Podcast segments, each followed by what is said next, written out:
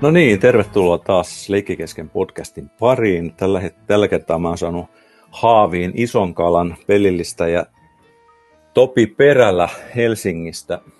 Topi on luokanopettaja, mä tunnen 15, ainakin 15 vuoden takaa ja on päässyt kuvaamaan Topin toimintaa luokassa aika monta tuntia, varmaan sanon varovaisesti, että enemmän kuin 10 tuntia, eli on nähnyt aika paljon sitä, sitä pelillistämisen työtä. Mutta sä teet muutakin. Sä oot esimerkiksi valmentaja. Kerro vähän omin sanoin itsestäsi. Tervetuloa. Joo, kiitos, kiitos. Tota, joo, mä oon siis luokaopettajana toiminut sen parikymmentä vuotta ja sitten mulla on tämmöinen valmennusharrastus. Mä valmentelen tai aikaisemmin valmensin salibändiä ja sitten taekwondo on ollut tuossa välissä oma harrastus enemmänkin ja, ja tota, nyt mä oon sitten pesäpalloilijoiden fysiikkavalmentajana toiminut aika monta vuotta jo. Et nyt kuljen tuon Roihuttarien superpesisjoukkueen matkassa mukana. Et siihen, siihen menee niin kuin oma, oma aikansa ja sitten tämä opetushomma vie, vie oma aikansa ja sitten mä oon tuommoissa kaupungin kehittäjä-opettaja-verkostossa mukana, missä koitetaan sit myös tätä pelillisyyden ilosanomaa jakaa eteenpäin mahdollisimman kattavasti. Eli siinä on niin kuin yksilöurheilua, joukkueurheilua, kouluttamista, opettamista. Siinä on aikamoinen niin kuin kattaus. Tota, mä tartun sellaiseen yhteen asiaan. Me pikkusen valmisteltiin tapamme mukaan aika lyhyesti kuitenkin. Suurin osa meni puhuessa kaikesta muusta. Mutta tota, sä puhuit sellaisesta asiasta kuin pelikirja. Joo, Mikä kyllä. se on? No, se on niin kuin joukkueen pelitapa on niin kuin konkreettisesti kirjoitettu kirjaksi, että siellä on niin kuin joukkueen arvot, säännöt tietyllä tapaa ja sitten se peli, pelitapa, taktiset vivahteet ja kuviot ja muut, mitä siellä on sitten tarkoitus pitää. Tavallaan se semmoinen peruskivi, mihin se koko toiminta pohjautuu ja sitä kautta sitten harjoittelu myös suunnataan sen mukaisesti, että se tukisi sitä pelikirjan sisältöä mahdollisimman hyvin. Se on hyvin semmoinen niin kuin perinteinen tapa noissa joukkuelajeissa, että joukkueella on tämmöinen yhteinen pelikirja, että kaikki on niin kuin ihan oikeasti samalla kartalla ja se pelaaminen saadaan sitä kautta semmoiseksi tietyn mallin mukaiseksi, mutta toisaalta siinä säilyy semmoinen intuitiivisten ratkaisujen mahdollisuus myös, mitä ne muuttuvat pelitilanteet sitten tuo, tuo eteensä. Tarkoittaako sitä, että te, siinä määrinhän se on niin kuin hyvin lähellä myös tuota opettajan duunia, että ihan samalla lailla siellä on arvopohja ja tietyt pelisäännöt ja tavoitteet ja semmoinen tietynlainen sapluuna, mikä, mikä siinä työssä ja ryhmän kanssa on, niin ihan vastaavan tyyppisen pystyisi ihan tuosta omasta luokastakin tai luokan kanssa laatimaan pelikirjan. Tota, juuri tota olin niin kuin tuomassa tuota kysymystä, että, että, että onko se niin kuin sama asia, että, että sä suunnittelet tunnin hyvin ja sitten unohdat sen ja meet ja teet sen tunnin? No en mä sitä unohda. Siis lainausmerkeissä tota, unohtaa. Niin, tota, ehkä se on enemmänkin se, että siellä on ne niin kuin vaikuttimet tavallaan on, on siellä pelikirjassa, että ne yksittäiset tunnit, ne on vähän niin kuin yksittäisiä pelitilanteita, että niistä tehdään joku ratkaisu ja sitten se johtaa johonkin suuntaan siinä pelissä, niin samalla lailla luokkahuoneessa yksittäinen oppitunti johdattaa toimintaa johonkin tiettyyn suuntaan. Ja sitten kun niitä yksittäisiä oppitunteja nivotaan yhteen muutetaan viikoiksi ja kuukausiksi, niin se muodostaakin semmoisen selkeän etenevän paketin, missä on sitten tietyllä tapaa opetussuunnitelman arvo ja koulun arvopohja, koulun toiminta-ajatus ujutettu mukaan, laaja-alaiset tavoitteet on siellä mukana. Et, et tota, kyllä siellä on niin kuin, se on aikamoinen paketti, mutta siis vastauksena kysymykseen, niin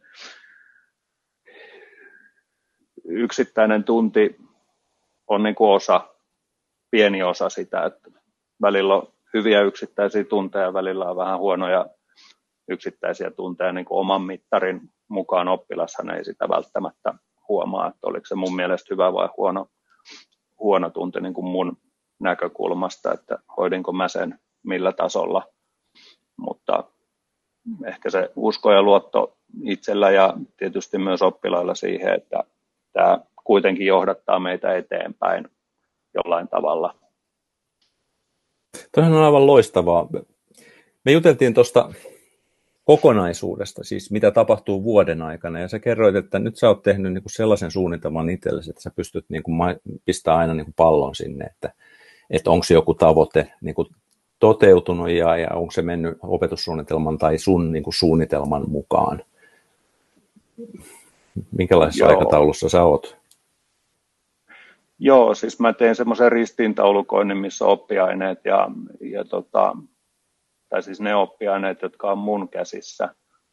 Ja sitten siellä on tavoitteet omana, omana tota, omina riveinään ja mä sinne täppään aina merkin, merkin sitten sen mukaan, kun se tavoite on niin sanotusti saavutettu tai aihetta, aiheen kanssa on niin kuin painiskeltu. Ja, ja tota, tämä oli nyt ensimmäinen vuosi, kun mä sitä kokeilin, koska mä oon aikaisemmin ollut sitä mieltä, että ihan mututuntumalta ollut vahvasti sitä mieltä, että kyllä mä kaikki nämä hoidan vuoden aikana, mutta mä halusin nyt itse varmistua siitä ja sen takia mä sitten tein itselle semmoisen pohjan, mihin mä pystyn niitä täpliä tai palleroita laittelemaan. Ja se on, on tota, hyvällä mallilla uskon, että tuossa keskitalvella tammi-helmikuun taitteessa on niin oikeastaan matematiikkaa lukuun ottamatta, niin joka kaikissa muissa ruudukoissa on jonkunlainen pallero, että sitten se palleron väri muuttuu pikkusen sen mukaan, että kuin paljon sitä tavoitetta on, on niin kuin käytetty tai tahkottu ja, ja tota, se sitä antaa mulle toivon mukaan jonkunnäköisen kuvan siitä, että kuin tavallaan tasapuolisesti tai epätasapainoisesti mä oon sitten työtäni tehnyt, että onko siellä jotain semmoisia selkeitä osa-alueita eri oppiaineiden tavoitteissa, jotka sitten jää vähemmälle vai, vai pysyykö se niin kuin tasapaino, että ollaan niin kuin mahdollisimman kattavasti niiden tavoitteiden äärellä. Että ihan mielenkiintoista nähdä keväällä sitten, että millaista itse tutkiskelua saa harrastaa, kun näkee lopputuloksen. Eli siitä muodostuu sitten tarina. Tämä tarinahan mulla tässä on nyt niin kuin, tuli sellaisena niin kuin välähdyksenä, miksi mä kysyin siitä pelikirjasta. Mä, mä pikkusen jankaan sitä pelikirjaa vielä, että ketkä sitä on sitä pelikirjaa ollut niin kuin luomassa? Onko se niin kuin joukkojen kesken niin kuin julkinen vai onko se jo muutaman pelaajan ja sun vai onko se yksin sun vai kenen hallussa se on? No siis meitähän on siinä iso, iso porukka tekemässä, että mä oon yksi, yksi valmentajista. Meillä on käytännössä viisi valmentajaa, josta yhdellä on niin kuin pää, päävastuu ja sitten meillä on noin 16-17 pelaajaa ja kyllä sitä rakennetaan niin kuin yhdessä, että se käydään niin kuin keskustelua eri osa-alueista ja erilaisista tilanteista ja että se muodostuu tavallaan niin kuin sen joukkueen yhdessä rakentamana se pelikirja ja sitä päivitetään jatkuvasti nyt harjoituskaudella, että se olisi sitten keväällä, kun kausi, pelikausi alkaa, niin se olisi niin kuin semmoisessa kuosissa, että, että sillä kelpaa lähteä pelaamaan. Että se on semmoinen prosessi, mikä tuossa käydään harjoituskauden aikana ja kyllä sitä niin kuin hyvin vahvasti tällainen keskusteluiden kautta rakennetaan ja se on, se on niin kuin koko joukkueen käytössä, koska tarkoitus on se, että ihan jokainen joukkueen jäsen tietää, mitä siellä on ja on ollut itse mukana sitä niin kuin rakentamassa. Tota, mä teen sellaisen kokeilevan kyselyn, leikataan tämä sitten pois, jos tämä menee mettään, mutta, mutta kun mm. mä tiedän, että sä oot aikanaan ollut maajoukkuetason jääkiekkoilija nuorissa, eli sun sydän palaa aika isosti varmaan edelleenkin niin joukkueurheilu ja urheiluille niin yleensä. Että jos sitä vedetään nyt tuohon pelikirjaan, niin jos se pelikirja olisi tällainen rattaista koostuva moottori, niin mitä nämä rattaat olisi ja, ja, ja mitä tämä polttoaine on sitten, joka sitä pitää liikkeessä? Tätä mä en ole valmistellut, että mä kuulijoille vaan sanon, että tämä tulee Topille aika nopeasti, mutta, mutta yritä. Joo. Ehkä sitä, jos pelikirja kuvaa niin kuin sitä moottoria itsessään, niin, niin tota, kyllä ne rattaat on silloin noita tekijöitä, jotka siihen osallistuu. Ja tietyllä tapaa se ehkä kuvaa hyvin, että kun siellä on eri kokoisia rattaita, niin siellä on myös niin kuin tietyllä tavalla eri tasoisissa rooleissa olevia henkilöitä, että siellä on kuitenkin, vaikka se on tietyllä tapaa vähän niin kuin demokraattinen ja se keskustellaan, mutta sitten siellä on kuitenkin niin kuin se valmennustiimi ja sitten siellä on pää, päävastuussa oleva pelijohtaja, jotka sen niin kuin viime kädessä sitten niin kuin lukitsee sen ratkaisun tietyllä tapaa sille hetkelle ja sitten sitä voidaan taas muuttaa, jos katsotaan, että se välitys, mitä siellä on tehty, niin se ei toimikaan, niin sitä pystytään totta kai muuttamaan. Se, että mikä siinä toimii polttoaineena, niin mä luulen, että se on tietyllä tapaa niin kuin se intohimo ja halu sitä lajia kohtaan. Että kyllä se tuolla tasolla rupeaa kilpaurheilu olemaan semmoista, että jos siihen ei ole niin kuin paloa ja intohimoa siihen touhuun, niin, niin tota, ei sitä, siinä ei niin kuin oikein mitään muuta polttoainetta mun mielestä ole. Oh, että kyllä se lähtee siitä niin kuin sisäisestä halusta se tekeminen. Aivan. Toi kuulostaa mulle niin kuin siltä, että, että se syntyy niin kuin suhteissa. Että kysymys on niin kuin suhteiden systeemistä. Mm, joo, kyllä. No jos sä siirrät tämän nyt, nyt, nyt päästään tähän pelillistämiseen. Tämä on niin pitkä tällainen tarinallinen johdanto siihen, että mitä on niin pelillisyys. Että jos sä ajattelet nyt sitten, että sulla on niin pelikirja, eli se mistä sä puhuit, että sulla on niin se vuoden oma suunnitelma, joka pohjautuu opetussuunnitelmaan, niin jos sä kuvaat sitä nyt vähän samalla tavalla, niin mikä osuus on silloin pelillisyydellä? Mikä, mikä, sen, mikä ratas siellä on se pelillisyys ja, ja mikä sen tehtävä siellä on? Se ei ehkä ole niin kuin yksittäinen ratas, vaan se on enemmänkin ehkä monta ratasta tai sitten en tiedä sitä, mä rupesin miettimään, että mä en sitä ehkä niin kuin suoraan laittaisi polttoaineeksi sitä pelillisyyttä, mutta sitä pelillisyyttä ja niitä mekanismeja on niin valtava valikoima ja niitä myös niin kuin ilmentyy tuolla luokkatilanteessa niin monella tavalla, että sitä on vaikea niin kuin ajatella, että se on yksittäinen, yksittäinen asia, vaan että siellä on niin kuin monessa eri kohdassa se pelillisyys nousee siellä esille, että jos järjestetään istumapaikkoja, niin se voidaan tehdä pelillisen mekanismin kautta jakamalla oppilaille kortteja ja antaa heidän vaihtaa niitä kortteja sokkona toisten kanssa, että he ei tiedä millaisia kortteja he saa. Ja sitten lopputulos on se, että he on kuvitellut, että he saa hyvän kortin, ja sitten sen jälkeen mä sanon, että nyt sitten istumapaikat muodostetaan näin ja näin, että tämmöiset ja tämmöiset kortit istuu vierekkäin tai tämmöiset kortit muodostaa ryhmän, niin silloin siinä on se semmoinen tietynlainen yllätyksellisyys ja paljon muuttujia, mitä mun mielestä on pelillisyyteen liittyy. Tai toinen, toinen semmoinen pelillinen mekanismi tietyllä tapaa, mitä mä oon käyttänyt nyt esimerkiksi tänä vuonna on, on ihan se, että meillä oli semmoinen pieni sisäinen kilpailu luokassa, että kuka on ekaksi istunut tai niin kuin ruokailut kaikkien luokkatovereiden kanssa. Ja siinä oli sitten vain lista, johon he merkitsi, merkitsi aina itse, että tukkimiehen kirjanpidolla, että kenen vieressä he on ruokalassa istunut. Ja sitten siinä kohtaa, kun ensimmäisellä oli kaikkien kohdalla merkintä, niin sitten hän sai pienen palkinnon siitä. Et, et siinäkin oli se pelillinen mekanismi mukana, vaikka se mun oma tavoite koko siinä hommassa oli se, että mä haluan, että ne on tekemisissä toistensa kanssa vapaamuotoisemmassa tilanteessa. Ja toinen, mikä siinä oli niin kuin tärkeänä motivaattorina, mulla oli ruokarauha. Aivan. Että se tietyllä tapaa niin kuin rauhoittaa sitä ruokailua, kun siinä on vähän eri porukka.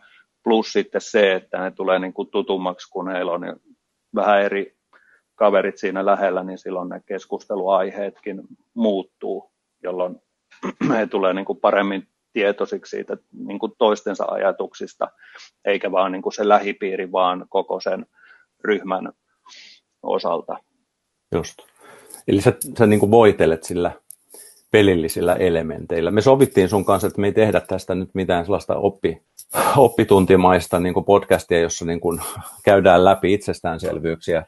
Et, et pelillisyydestä on nyt niin paljon niin kuin sitä materiaalia jo, että, että se on, niin kuin voidaan saada selville aika nopeasti, että mitä pelillisyys on. Mutta mm. se, että mitä pelillisyys on niin kuin alla topi perällä, niin, niin se on niin kuin kiinnostavaa. Tässä, tässä olet nyt puhunut tällaisista pienistä asioista, joilla sä helpotat sitä organisointia siellä luokassa ja myöskin sitten niitä oppilaiden niin kuin järjestäytymistä. Tarinat on aika iso. Nyt jos me mennään sinne takaisin sinne pelikirjaan ja tullaan nopeasti takaisin, niin, niin pelikirjahan on jonkinlainen tarina, mutta pelillisyys on myöskin niin kuin perustuu jollain tavalla tarinaan. Mitä sun tarina tarkoittaa pelillisyydessä? Mulla se pelillisyys ja tarinat, ne ne niin kuin kulkee, kulkee hyvin pitkälle aina käsi kädessä, että siinä on aina, aina kun on joku tämmöinen kokonaisuus, mikä pitää pelillisyyttä sisällänsä tai on pelillinen kokonaisuus, niin kyllä siellä niin kuin aina tulee esille se tarina. Ja mulla on ehkä vähän semmoinen pieni fiksaatio noihin eri TV-formaatteihin, mistä mä tavallaan rakennan sen kehystarinan siihen ja sitten oppilaat lähtee niin kuin sen formaatin sisällä edistämään sitä omaa, omaa peliänsä ja sinne liittyy silloin myöskin roolit hyvin vahvasti, että siellä ollaan aina niin kuin jonkun roolin kautta mukana niissä tarinoissa, mitä siellä sitten syntyy. Ja se tarina on mun mielestä niin kuin aina parempi silloin, kun se on tehty roolin kautta, koska se roolin kautta ne pystyy lapset tuomaan esille paljon semmoisia asioita, joita he ei niin kuin välttämättä omana itsenään tois. Ja se mun mielestä aina niin kuin tuo lisäarvoa sille tekemiselle.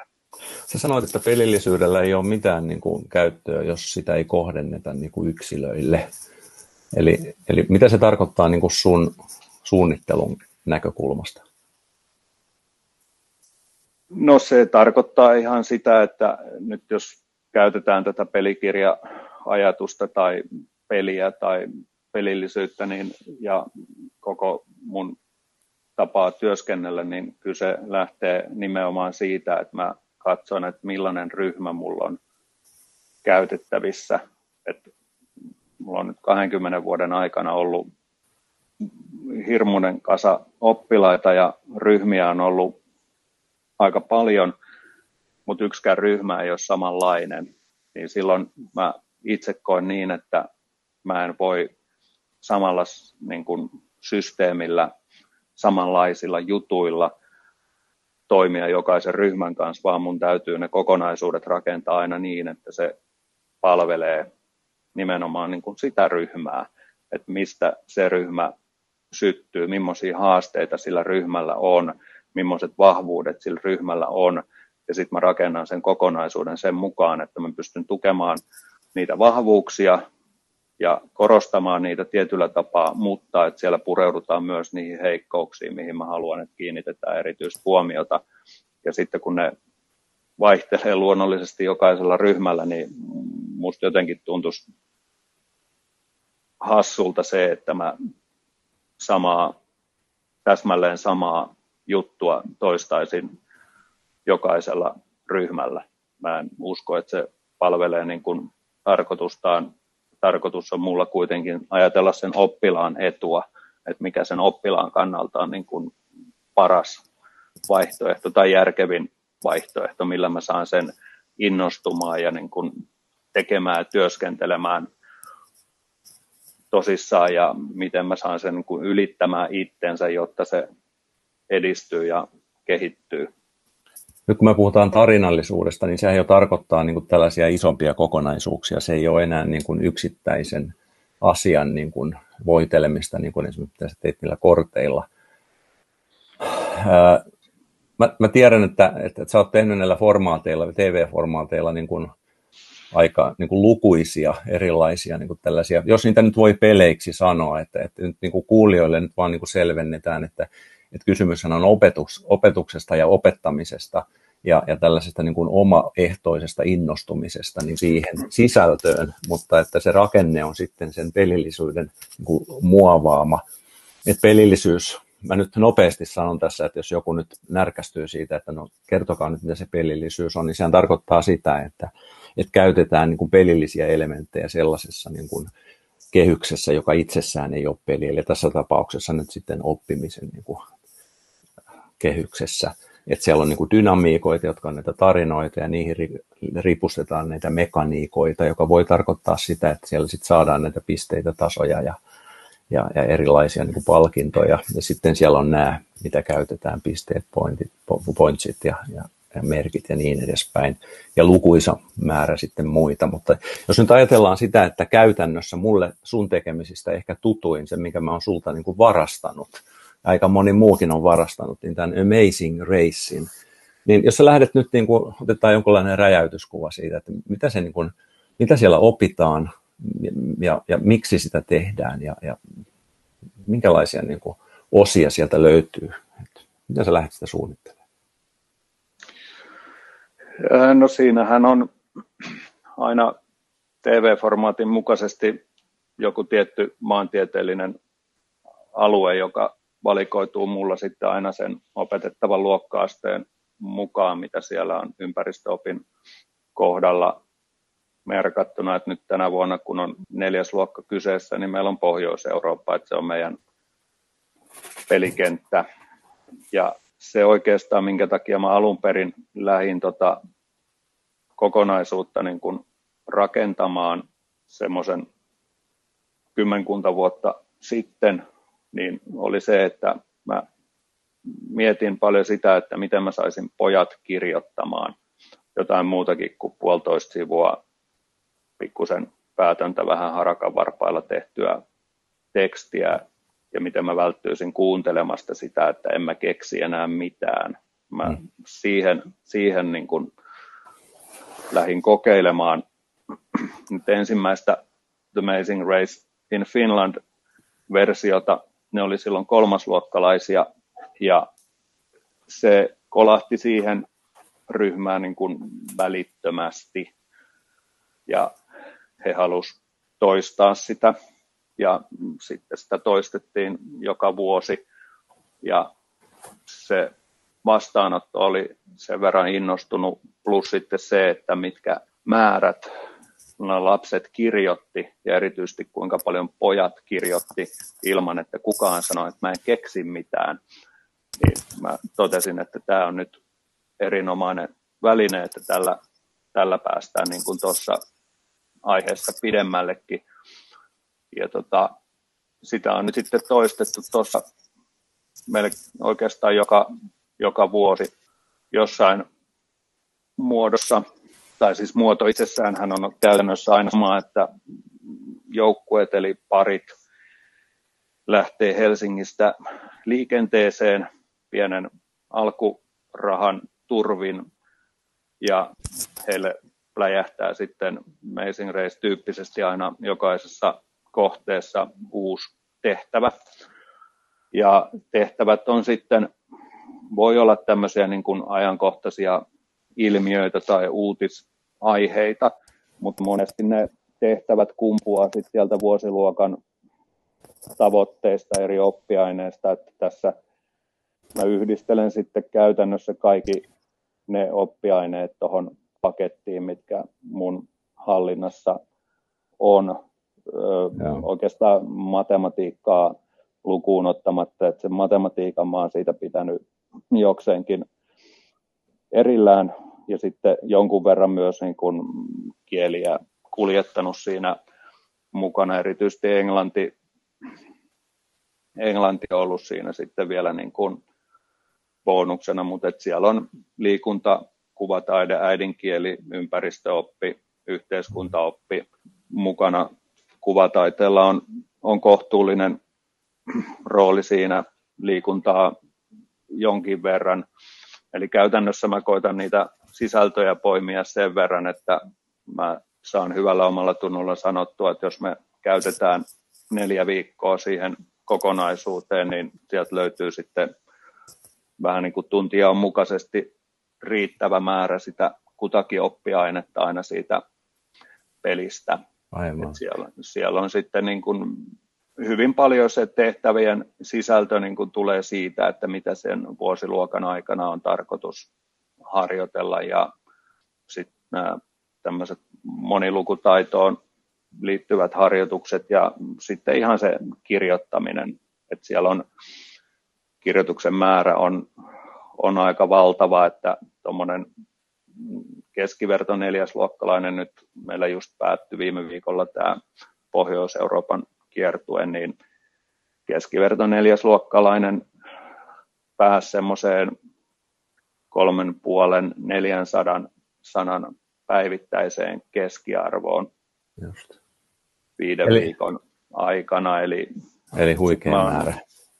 On, ja sitten kun mä mietin sitä, että jos mä viisi viikkoa olisin mennyt joka päivä huomenten jälkeen toteamaan, että no niin, kirjoitetaan taas niin. kolme ja puoli sanaa, niin se ahdistus olisi ollut aika melkoinen, mutta tuossa se... Sekä opettajalle niin että oppilaalla. No kyllä, joo.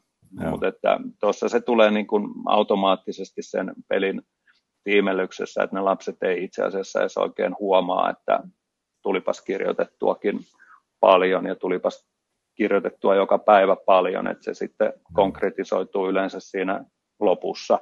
Ja se, mikä siinä niin kuin erityisesti niitä poikia viehättää, on se, että kun se on kilpailu, kilpailussa on voittaja.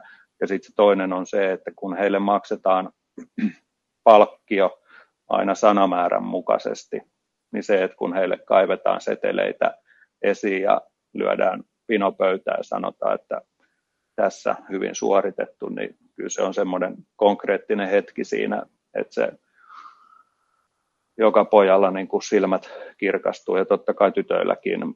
Mutta että He saa rahaa, rahaa tästä sitten.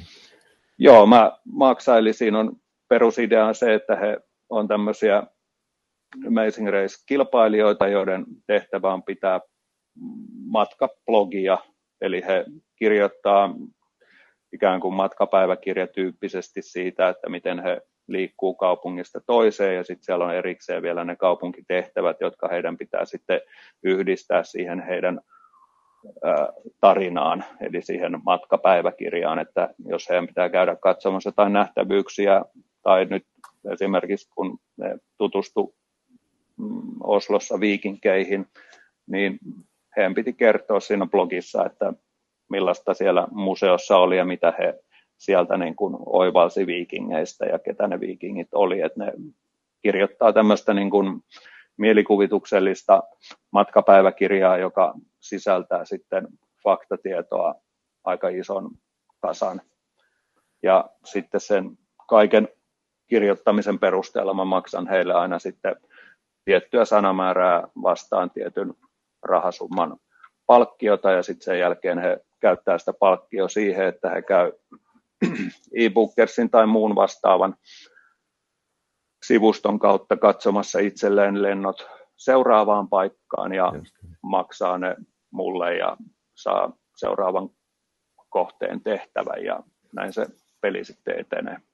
No tähän pikkusen nyt sitten keskeytän ja kysyn sulta, että onko nyt niin, että, että jos ajatellaan nyt näitä pelillisiä elementtejä, niin sä annat sen alkupanoksen, eli niillä on niin kuin tämä rahapanos, ja he saa niin kuin tehtävän kiertää Euroopan, eli tämä tarina mukailee tätä Amazing Race TV-sarjan tarinaa, eli tämä dynamiikka on nimenomaan tällainen, ja sitten tässä on, tämä kuulostaa siltä, että tässä on tällaisia niin kuin jaksoja, Eli se, että se yksi maa on jakso ja, ja siellä tehdään näitä tehtäviä. Ja, ja tota, kun sä oot digiosaaja, niin sä käytät ilmeisesti jotain alustaa. Mitä, mitä alustaa, jossa sä jaat ilmeisesti linkkejä, mihin mennään ja ohjeita ja onko sulla peräti karttojakin siellä ja street viewia ja tällaista? Joo, on. Eli tota, mä oon käyttänyt siinä nyt viime aikoina mä oon käyttänyt Google-sivustoa pohjana, että mä oon sinne rakentanut semmoisen pelisivuston, mistä löytyy kartta ja, ja tota, sitten siellä on ohjeet lentolippujen hankkimiseen, siellä on matkakohteet, matkakohteet on lueteltu ja sitten jokaisen matkakohteen alta löytyy materiaali, jota siinä tehtävässä pitää käyttää. Ne on sitten tekstiä, linkkejä, kuvia, videoita vähän, vähän aina sen mukaan, että mikä se tehtävä missäkin maassa on. Ja sitten siellä on erikseen vielä niin kuin joukkueille oma, oma sivu, josta he sitten pääsee avaamaan heidän oman sivustonsa, eli siellä on heille rakennettu ikään kuin tämmöinen alisivusto, johon he sitten kirjaa tai tuottaa sen oman bloginsa, että kirjoittaa kaikki heidän tehtävät ja matkapäiväkirjat kohteittain sinne omalle sivustolleen, eli he harjoittelee samalla tässä niin kuin nettisivun tekemistä ja tuottamista.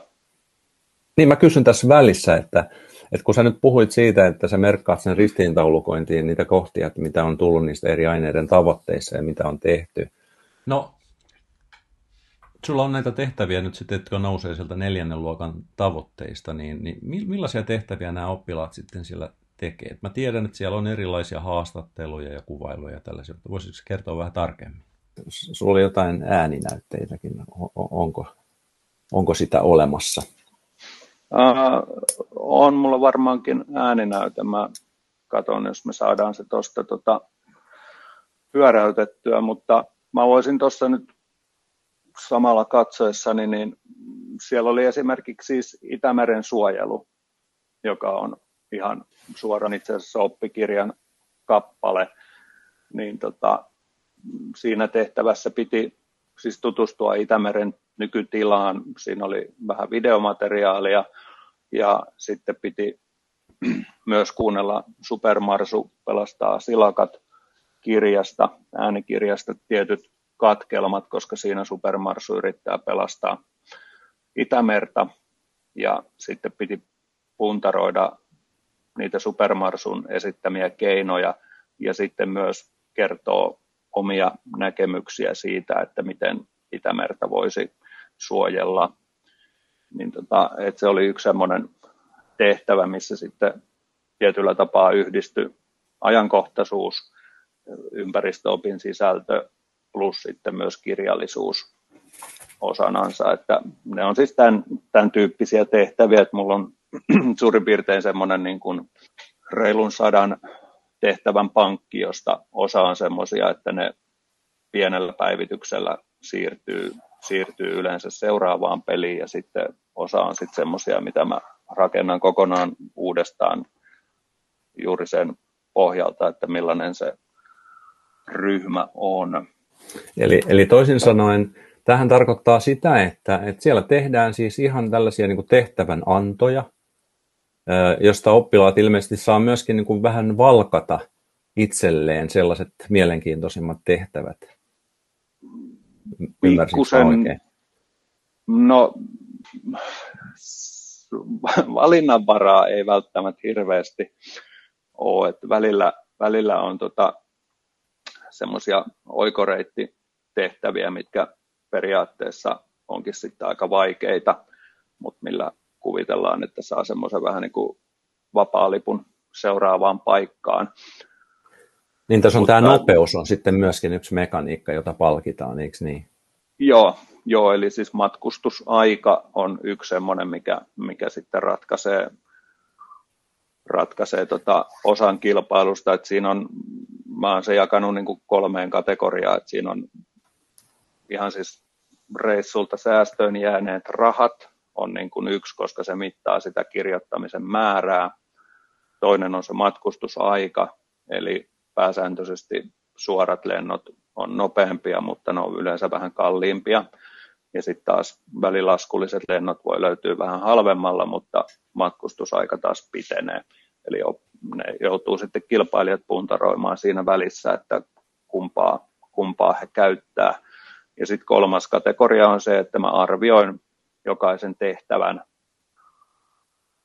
omalla skaalallani ja oppilaille tai niille joukkueille lasketaan sitten, tai en minä, vaan Seeds laskee niille sitten tota, pistekeskiarvon, joka mm-hmm. sitten laitetaan järjestykseen ja sitten kun kaikki kolme osastoa on niin kun saatu järjestykseen, niin sitten mä sieltä katson, että lasken joukkueiden sijoitusten perusteella, että mitä vähemmän heillä on pisteitä, eli mitä parempi sijoitus on, niin sitä korkeammalle he sitten sijoittuu tässä kilpailussa.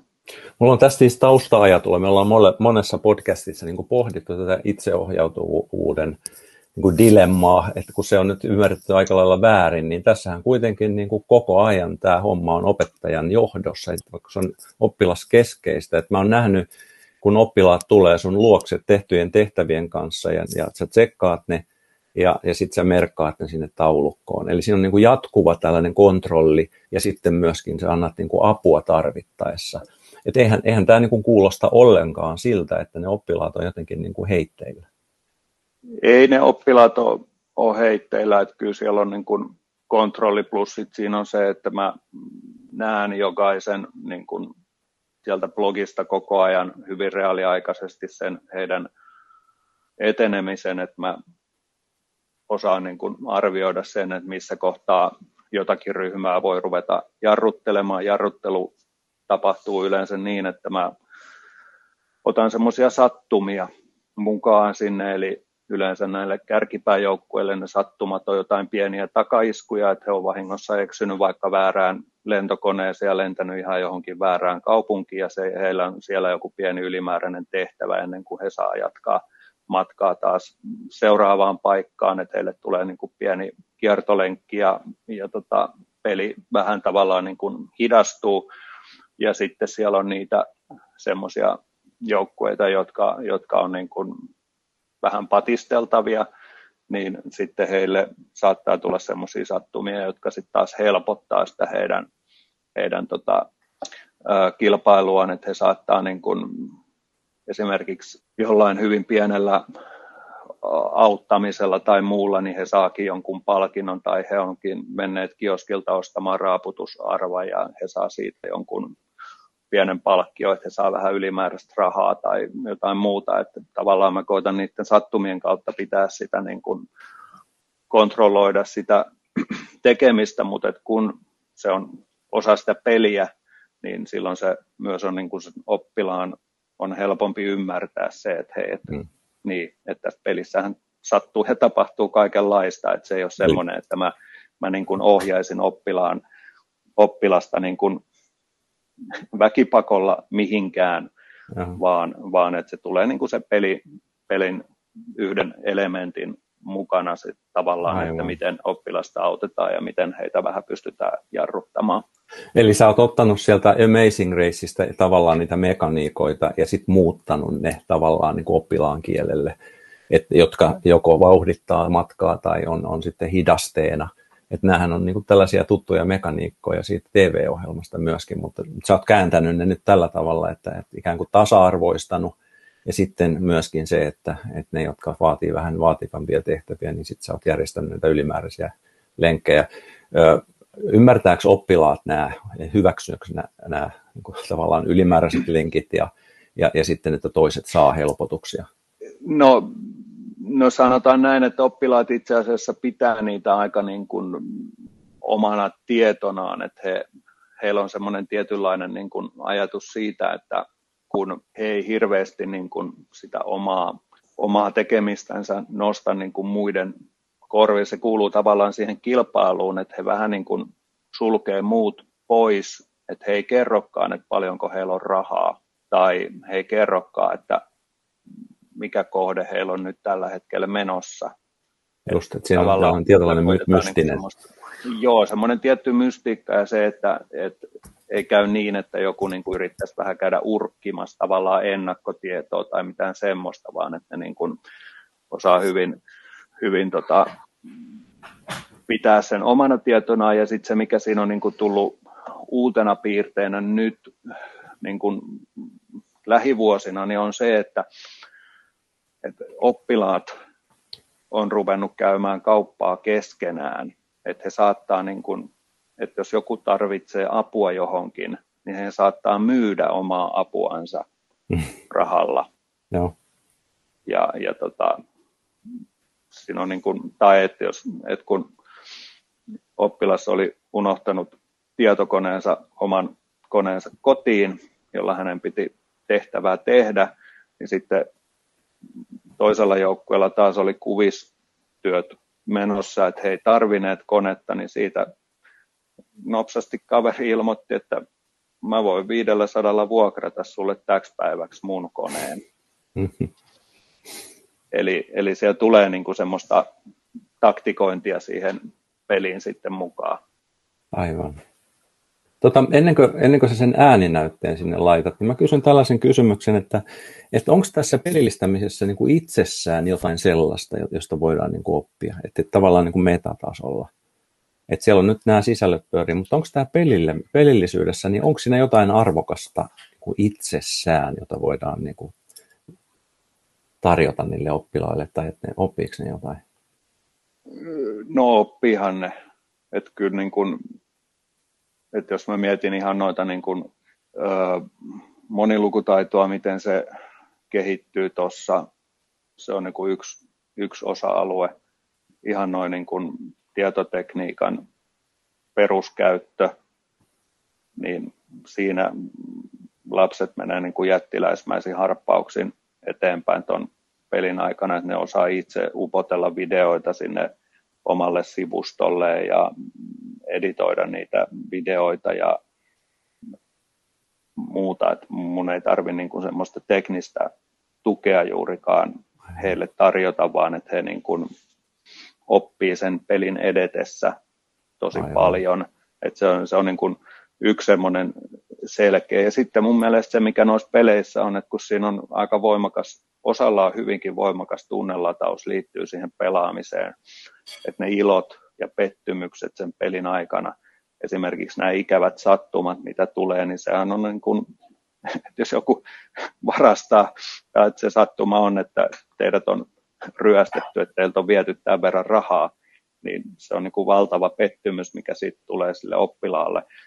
Ja miten se oppilas niin kuin käsittelee sen ja jatkaa eteenpäin niin kuin vähän tulistuneena tavallaan, että no nyt mä sitten menen ja hoidan tämän niin, että mä saan vähän ylimääräistä rahaa taas lisää. No.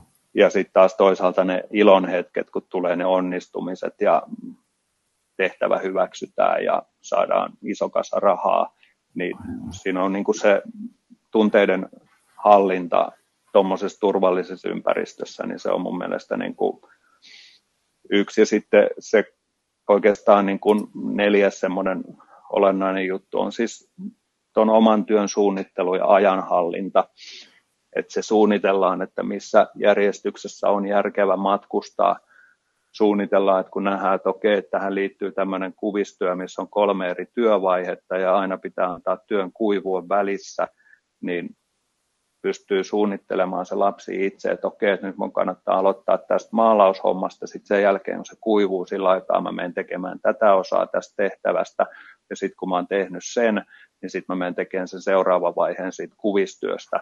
Aivan. Se oman työn suunnittelu plus sitten ajanhallinta, että kun annetaan lähtöpäivänä, ilmoitetaan, että milloin pitää olla perillä, ja kerrotaan, että kuinka monta kohdetta on käytävänä, ja sitten lasketaan koulupäivät, että se lapsi oppii niin kuin oivaltaa itse, että okei, että hänen täytyy nyt seurata, että okei, että mulla on suunnitelma, että nämä päivät mä vietän Helsingissä, sen jälkeen meidän on tarkoitus matkustaa Tukholmaan, siellä me ollaan nämä päivät, sitten me siitä siirrytään Osloon ja siellä ollaan nämä päivät, että heillä on niin kuin jonkunnäköistä ajanhallintaa siinä tekemisessä, ettei käy niin, että kolme viikkoa mennään vähän niin kuin verkkaisesti eteenpäin ja sitten yhtäkkiä tajutaan, että oho, nyt rupeaa olemaan vähän kiire ja sitten rupeaa niin kuin stressikuorma nousemaan ja paineet kasvamaan, vaan että se on niin kuin suunnitelmallista tekemistä ja sitten se, että se työ on jaettu sen joukkuekaverin kesken. Niin... Tässähän niin kuin, tämä mitä sä luettelet, niin nämä on kaikki näitä itseohjautuvuuden osatekijöitä. Eli se, että nythän sä niin kuin tavallaan pakotat, mä nyt käytän tällaista sana, rumaa sanaa, kun pakotat, jokainen mm. ymmärtääkö sen nyt sitten niin kuin haluaa, mutta se, että sä pakotat nämä oppilaat ikään kuin käymään läpi sellaisia elementtiä sieltä, jotka vie sitä juttua eteenpäin. Ja tämähän on niin kuin hyvä, varmaan käytätkin, että, että sä otat niin kuin keskustelua, että miten tunteita hallitaan ja miten niin tätä pistetään järjestykseen ja, ja, ja millä tavalla sitä työtä suunnitellaan ja niin edespäin. Mm. Että tämähän on aivan sitä niin kuin itteensä.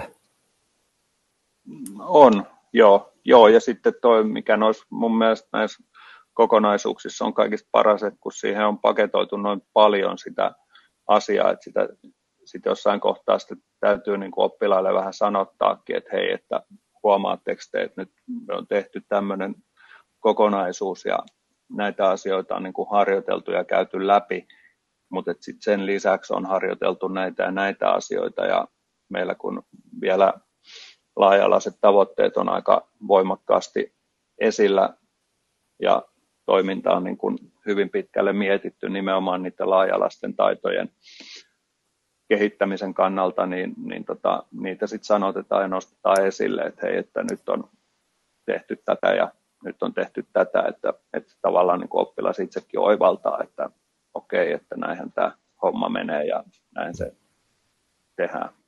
Onko tässä myöskin se syy, että minkä takia sä laitat ne oppilaat tekemään niin kuin kahdestaan, että siinä syntyy niin keskustelu? Joo, se, se on niin kuin yksi syy ja sitten se, se että se on niin kuin työn jaon kannalta ja sen oppilaan työskennellyn kannalta niin kuin selkeämpi, että niitä on kaksi. Et sitten jos se ryhmä olisi suurempi, niin silloin se tietysti vuorovaikutusverkosto niin kuin kasvaa ja sitten se yhteydenpito tavallaan, että kun ne lapset tekee sitä kotona ja ne tekee sitä viikonloppuisin, ne tulee aikaisemmin aamulla kouluun ja ne jää koulun jälkeen tekemään sitä, niin siinä on niin kuin yksi liikkuva osa lisää, niin se mun näkemyksen mukaan vaan niin kuin hankaloittaa sitä tilannetta, että se pari on tässä niin kuin semmoinen tehokas yksikkö toimimaan ja silloin se vastuu, vastuu myös siitä omasta tehtävästä niin nousee, että siinä on vain kaksi ja molemmilla on vastuu siitä, että se peli etenee ja hommat tulee tehtyksi hyvin. Aivan, joo. Onko sulla sitä ääninäytettä? Se olisi mukavaa kuunnella nyt. joo, meillä on tota, me on siis perinteisesti, meillä on ollut erinäköisiä kaupunkikierroksia noissa kohteissa, että tutustutaan vähän siihen, että minkä, minkä näköistä ja minkälaista niissä ympäristöissä on, ja ne on pääsääntöisesti tehty niin kuin joko niin, että oppilaat on katsoneet videon ja sen perusteella kirjoittaneet sinne omaan blogiinsa, että miltä se kaupunki on näyttänyt ja mitä siellä on ollut, millaisia nähtävyyksiä ja muuta. Ja sitten välillä ne on ollut semmoisia niin kuin nettisivuilta, noiden matkatoimistojen tämmöisiä top 10 kohteet Riikassa esimerkiksi, tyyppisiä sivustoja, mistä he ovat sitten lukeneet ja kirjoittaneet. Ja tota, nyt oli sitten uutena elementtinä oli se, että oppilaat saattoi tehdä sen kaupunkikierroksensa videomuotoisena. Ja tässä on nyt yksi, yksi näyte, joka toivon mukaan kuuluu, että miten se, miltä se kuulostaa. Mä laitan pienen pätkän siitä tota, pyörimään.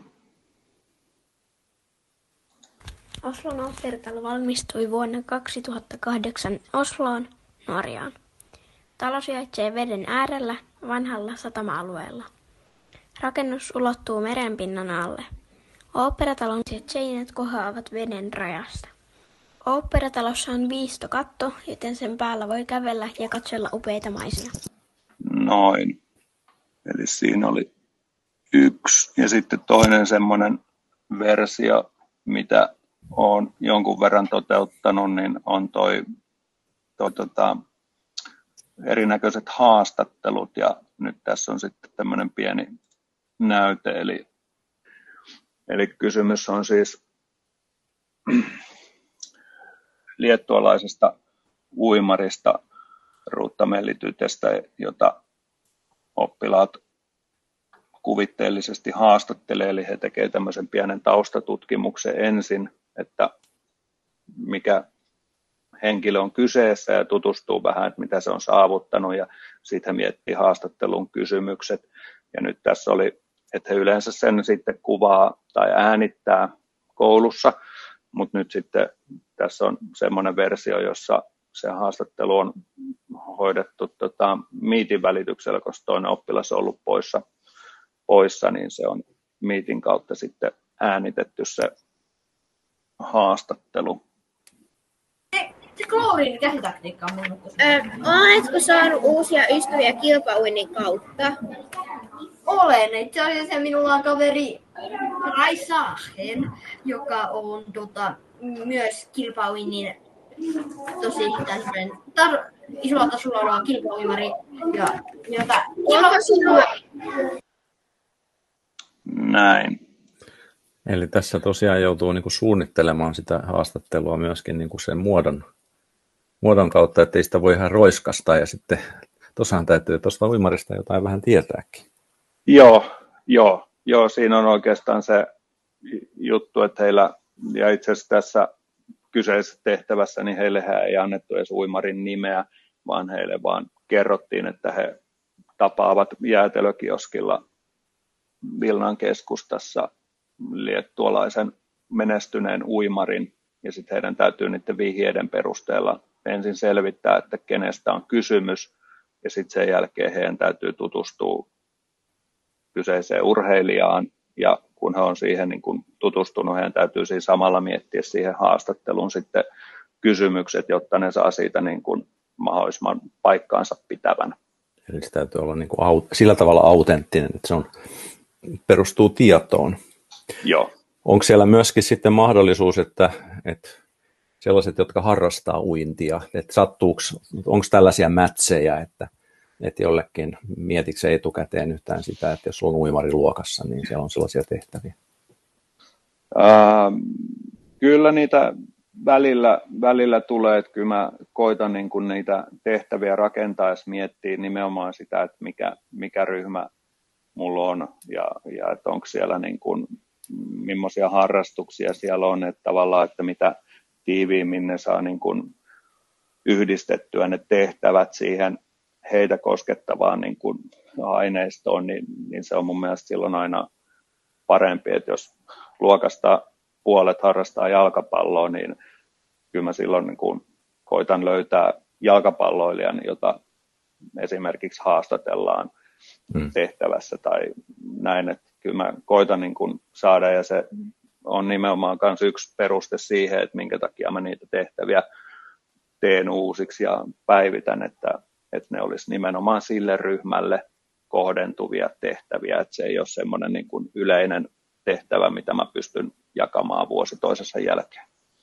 Tässä tulee niin kuin mieleen sellainen juttu, että kun nämä on vihkiytynyt nämä sun oppilaat niin tähän pelillisty, pelis, pelillistämiseen, tai tämähän oikeastaan niin voisi sanoa, että tämä on jonkinlainen peli, niin tekeekö ne omiakin pelejä? Ää, no kyllä ne jonkun verran, jonkun verran tekee. Ja, ja tota, kyllä me niitä tehdään, tehdään sitten aika ajoin myös niin kuin yhdessä täällä koulussakin, mutta kyllä he jonkun verran tekee niitä. Kun nimittäin nämä pelitutkijat, oli sitten Riikka Aurava tai Kati Heljanka tai Stenruusin Jaakko tai Meriläisen Mikko, jota mä oon tässä nyt niin kuin haastatellut, niin ne peräänkuuluttaa nimenomaan sitä pelilukutaitoa.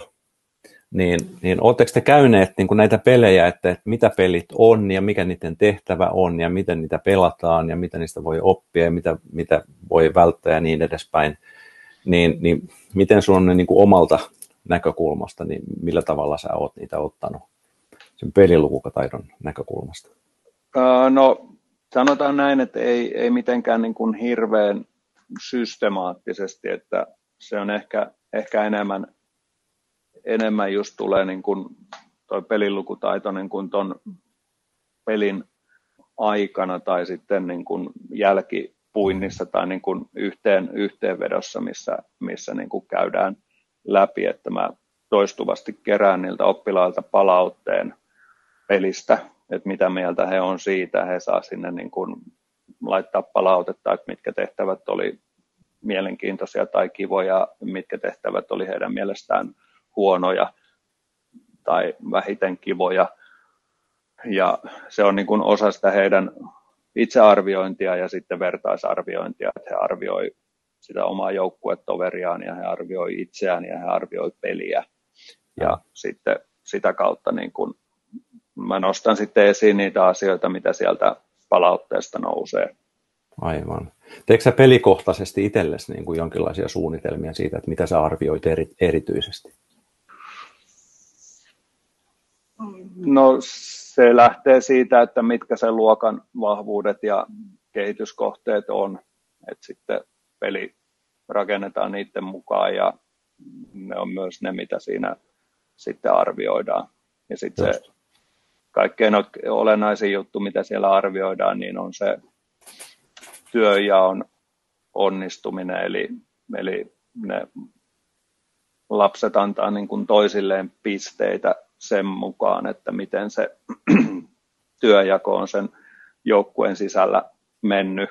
Että heillä on sata pistettä käytettävissä ja he saa sen jakaa 50-50, jos he on sitä mieltä, että molemmat on edesauttanut joukkueen etenemistä yhtä hyvin ja nähnyt yhtä paljon vaivaa, niin sitten se on 50-50, mutta siellä on myös mahdollisuus antaa vaikka 90 ja 10, jos toinen on niin kuin ottanut toisen reppuselkää ja kantanut sen pelin läpi ja hoitanut Just. sen lähestulkoon yksin, koska kyllä mä näen, näen hyvin pitkälle sen ihan päivittäisessä toiminnassa, että miten se työjako niin kuin onnistuu ja mä näen, että kuka on mitäkin kirjoittanut, mutta myös se, että mikä sen lapsen oma kokemus on siitä ja sitten se, että onko heillä niin kuin keskenään samanlainen käsitys siitä, että miten se työ on jakautunut, että onko he niin kuin suurin piirtein yhtä mieltä siitä vai onko heillä niin kuin hyvin erilainen näkemys, niin sitten ne on semmoisia, mitä sitten keskustellaan, jutellaan sen joukkueen kanssa sen pelin jälkeen. Eli, eli tämä arviointi on niin kuin ihan koko ajan sulla siinä mukana. Arvioiko myöskin siis niin itsellesi tätä sisällön tuottamista? Joo, joo mä katson sitä niiden, niiden palautteiden pohjalta oikeastaan, että peilaan sitä, että mitä mieltä mä oon itse siitä tehtävästä ja mikä on ollut oppilaiden palaute mistäkin tehtävästä ja se on niin kuin se, millä mä sitä arvioin. Ja sitten toinen, missä sen huomaa, että jos se tehtävä on huono tai se on epäselvä, niin silloin se vaikuttaa myös siihen, että se oppilaiden tuotos ei vastaa sitä mun odotusta, mikä mulla on ollut mielessä silloin, kun mä oon sitä tehtävää tehnyt, niin se on semmoinen signaali, että siihen täytyy sitten reagoida ja miettiä, että jotain, jotain täytyy niin kuin päivittää, jotta se lopputulema on se, sen näköinen, mitä mä haluan. Aivan. Tota, kun sä puhuit nyt näistä työskentelytaidoista ja, ja sitten siellä oli näitä itseohjautuvuudenkin osia, niin se sinnikkyys on tietysti yksi, yksi niin kuin se, sen, sen, sitä työskentelytaitojen niin kuin valikoimaa. Ja tietysti jos me puhutaan sinnikkyydestä, niin siellä on aina sitten tämä, niin kuin tämä, nämä rutiinit. Niin pyritkö sä niin tietoisesti edistämään siellä jotain sellaista oppimaan, oppimisen rutiinia tai, tai peliin liittyvää rutiinia, joka sitten helpottaa noin niin pitkän päälle niin sun oppilaita? No tässä oikeastaan ne rutiinit tulee niin kuin sen mukaan, että siinä on niin kuin tietty toimintamalli muodostunut oppilaille, että miten he lähtee tavallaan niin kuin sitä koko peliä viemään, että he saa sen aikataulutuksen itselleen, mutta sitten myös se, että kun ollaan lähdössä seuraavaan kohteeseen, niin siinä on ne tietyt rutiinit, että tsekataan ensin, että se edellinen homma on hoidettu, hoidetaan raha-asiat kuntoon, saadaan palkkio ja sitten sen jälkeen tutustutaan tehtävään, jaetaan sitä tehtävää, sovitaan asioita, koska siinä on myös aina se kehyskertomus, joka kulkee siinä mukana, että niiden täytyy jatkuvasti käydä keskenään keskustelua siitä, että miten se heidän kehyskertomuksensa etenee, jotta se on niin kuin yhtenäinen.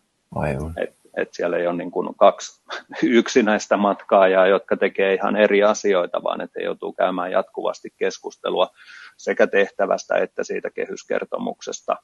Ja sitä kautta siihen tulee semmoinen rutiini, että miten, niitä, miten se peli etenee ja miten, miten työskennellään ja miten toimitaan.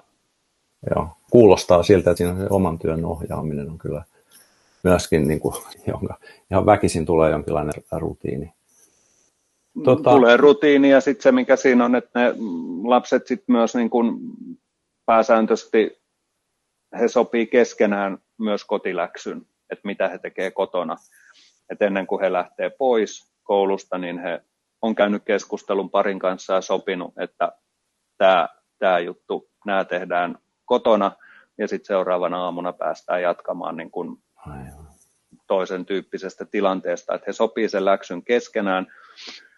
Ja sitten jos siinä on ongelmia, että toinen ei ole tehnytkään, niin sieltä tulee mulle sitten hyvin nopeasti aina tieto, että hei, että me sovittiin tämmöinen läksy, mutta nyt näin ei ole käynytkään. Ja sitten siitä käydään keskustelua, että mistä johtuu ja miten tämä homma nyt pystytään paikkaamaan. Ja sitten jatketaan työskentelyä eteenpäin. Aivan. Sopiiko tämä kaikille? Että onko sulla tullut sellaista vastaan, että sä niin kuin eriytät ihan tekemään jotain muuta? Yhden kerran on, on tehnyt niin, että joukkue on otettu niin kuin pois, pois pelistä ja heille on samoja tehtäviä sitten vähän erilaisessa muodossa annettu, annettu eteen, mitä he, he tekevät. Että se on ainoa kerta. Yksi, yksi tämmöinen joukkue on, on ollut, että muuten kaikki on niin kuin, pystyneet Ja nyt puhutaan siis viidessä, vähintään minim, minimum 15 vuotta on niin kuin tämä aikajänne. No suurin piirtein joo. Joo. Ja sitten kun se noita pelillisiä, aika pelillisiä tulos. On, siis pelillisiä kokonaisuuksia on kuitenkin semmoinen 25 eri, eri peliä, ja jos niissä nyt sitten on keskimäärin se 25 oppilasta mukana, niin siitä nyt voi sitten äkkiä laskea, että oppilaita on aika monta sataa ja kaksi, kaksi on semmoisia, joiden kanssa on pitänyt tehdä erilainen ratkaisu, niin se on aika marginaalinen. Oh. Ennen kuin me mennään sun syntysanaan, niin, niin kun mä tiedän, että sä oot tänäkin päivänä ollut, ollut tekemisissä noiden AR-juttujen kanssa, niin, niin mihin, mihin tämä pelillisyys on nyt menossa? Minkälainen tulevaisuus sillä on? Tota, mä luulen, että noi niin kuin eri tietysti nämä virtuaalitodellisuus, lisätyn todellisuuden vaihtoehdot on niin kuin kiehtovia, niitä nyt on pikkusen pulpahdellut jo näkyviin ja varmasti tulee niin kuin jatkuvasti lisää, että se totta kai niin kuin tarjoaa ihan uusia mahdollisuuksia näihin erilaisiin kokonaisuuksiin, että miten sitä pystytään toteuttamaan ja niistä kokemuksista, mitä se peli tuottaa, niin niistä saadaan niin kuin vielä syvempiä sitä kautta. Mutta että se, se tuo mun mielestä niin kuin hurjan paljon lisää mahdollisuuksia ja semmoisia lisävivahteita noihin peleihin, että niihin saadaan niin kuin oppilaat uppoutuu niihin vielä, vielä voimakkaammin, että se on, se on mun mielestä niin kuin positiivinen asia. Sä sanot, että, että saadaan uppoutumaan näihin peleihin, niin mä tiedän, että nyt jollakin nousuu, nousee niin kuin karvat pystyyn. Ja mä kysyn, että miksi on hyvä, että ne sitoutuu syvemmin ja uppoutuu? Peli-ihmiset puhuu immersoitumisesta. Ja Joo. se on aika lähelle, lähelle tuosta virtauksen tunnetta, mutta siis eikö ne uppoudu nyt joka välitunti siihen kännykän peliin ja niitä ei mennä saada millään pois sieltä? Uppoutuu, joo, totta kai. Mutta et se, että et mä oon päässyt semmoiseen tilanteeseen, että mä saan oppilaan uppoutumaan koulutyöhön näiden pelillisten kokonaisuuksien kautta samalla tavalla kuin ne kotona uppoutuu johonkin tietokonepeliin tai kännykkäpeliin, mutta et se, että mä saan ne uppoutumaan koulutehtäviin samanlaisella niin kuin meiningillä, niin se, se on mun mielestä niin kuin se ratkaisevin juttu. Ja sitten se toinen juttu, mikä siinä on, että kun siellä on se tunnelataus mukana, niin ne on myös ne asiat näistä peleistä tai näistä kokonaisuuksista, joka niille oppilaille jää mieleen. Että ei ne muista jotain äidinkielen kirjallisuuden oppitunnin kohtaa tai jotain liikuntatuntia välttämättä tai matikan tuntia, mutta niille jää niin kuin hyvin voimakas semmoinen tunne, tunnemuisto siitä näistä hetkistä, mitä näissä pelillisissä kokonaisuuksissa on. Ja se, että kun oppilaalla saadaan tämmöinen niin kuin voimakas positiivinen tunne lataus koulutyöhön, koulutehtäviin, niin mun mielestä ollaan silloin jo päästy aika pitkälle. Aivan, tuosta on helppo olla samaa mieltä. Tota, ennen kuin me, vielä ennen kuin mennään siihen sun syntysanaan, niin, niin kun sä oot nyt kouluttanut kuitenkin ne aika pitkään opettajia, sä oot varmaan tehnyt puhujakeikkoja ynnä muita, niin jos joku nyt tämän perusteella niin kuin innostuu kutsumaan sua johonkin tilaisuuteen tai kouluttamaan, niin mistä sua saa kiinni? No, mut saa puhelimitse kiinni 0505991 tai sitten sähköpostilla topi.perala. Et sieltä Näin. onnistuu parhaiten. Eli, eli henkilökohtaisesti niin kun suuri suositus. Olen Herran tuntenut tosiaan, kuinka kauan me ollaan tunnettu? 20 vuotta kohta vai? Joo. Niin, niin joo. Voin suositella. Voin suositella. Tota, se syntysana. Eli syntysanahan on joku sellainen niin kuin, subjekti, tai, tai oikeastaan niin kuin, se voi olla myöskin niin kuin, predikaatti, tai ihan miten sä itse määrittelet, mutta yksi sana, joka kuvaa sua, että mitä sä haluat niin kuin, välittää tällä kaikella niille jollekin. Saat senkin määritellä itse. Tämä oli aika vaikea. Mä koitin tätä vähän tuossa, kun ennakkoon varoitit, niin vähän mietiskellä, että mikä se, mikä se niin kuin olisi. Ja sitten mulle ihan ensimmäisenä pälkähti päähän harrastelija. Ja sitten mä sitten koitin vielä niin kuin vähän miettiä, että no onko se nyt sitten se. Ja sitten mä päädyin siihen, että kyllä se on harrastelija. Ja, ja tota, jos mä voin vähän perustella ja avata ajatusta, niin, niin tota, siinä on oikeastaan se, että kun mulle harrastus on semmoinen, mistä saa energiaa ja semmoinen, mistä mä oon innostunut, mihin mä suhtaudun tietyllä intohimolla ja, ja tota, se pitää niin kuin mielenkirkkaana ja, ja tota, mä haluan niin kuin kehittyä harrastuksessa paremmaksi. Ja, ja sitten toisaalta harrastus on niin kuin pääsääntöisesti harrastuksen kuuluu olla kivaa, että sinne pitää olla kiva mennä, se on hyvä osallistua, siitä pitää saada itsellensä jotain. Ja mä näen mun työn harrastuksena. Mä en koe, että mun työ on niin kuin työtä semmoisessa merkityksessä, että pitää mennä aamulla töihin, pitää olla tietty tuntimäärä ja sitten mä saan palkkaa, vaan mulle tämä työ on niin kuin enemmän harrastus. Mä suhtaudun siihen enemmän niin kuin harrastuksen kaltaisesti, koska se on se, mistä mä saan sitä intoa ja energiaa ja se niin kuin tavallaan ruokkii mua kehittämään itseäni paremmaksi ja sen takia mä niin kuin päädyin sit lopulta tuohon harrastelijaan. Et se ei kuitenkaan niin kuin tarkoita mm. sitä, että mä en suhtautuisi vakavasti siihen, mitä mä teen, tai että mä en tekisi työtäni hyvin, vaan, vaan tota, se on ehkä enemmänkin se ajatus siitä, että miten mä näen harrastuksen ja miltä tämä työ tai mun ammatti musta tuntuu.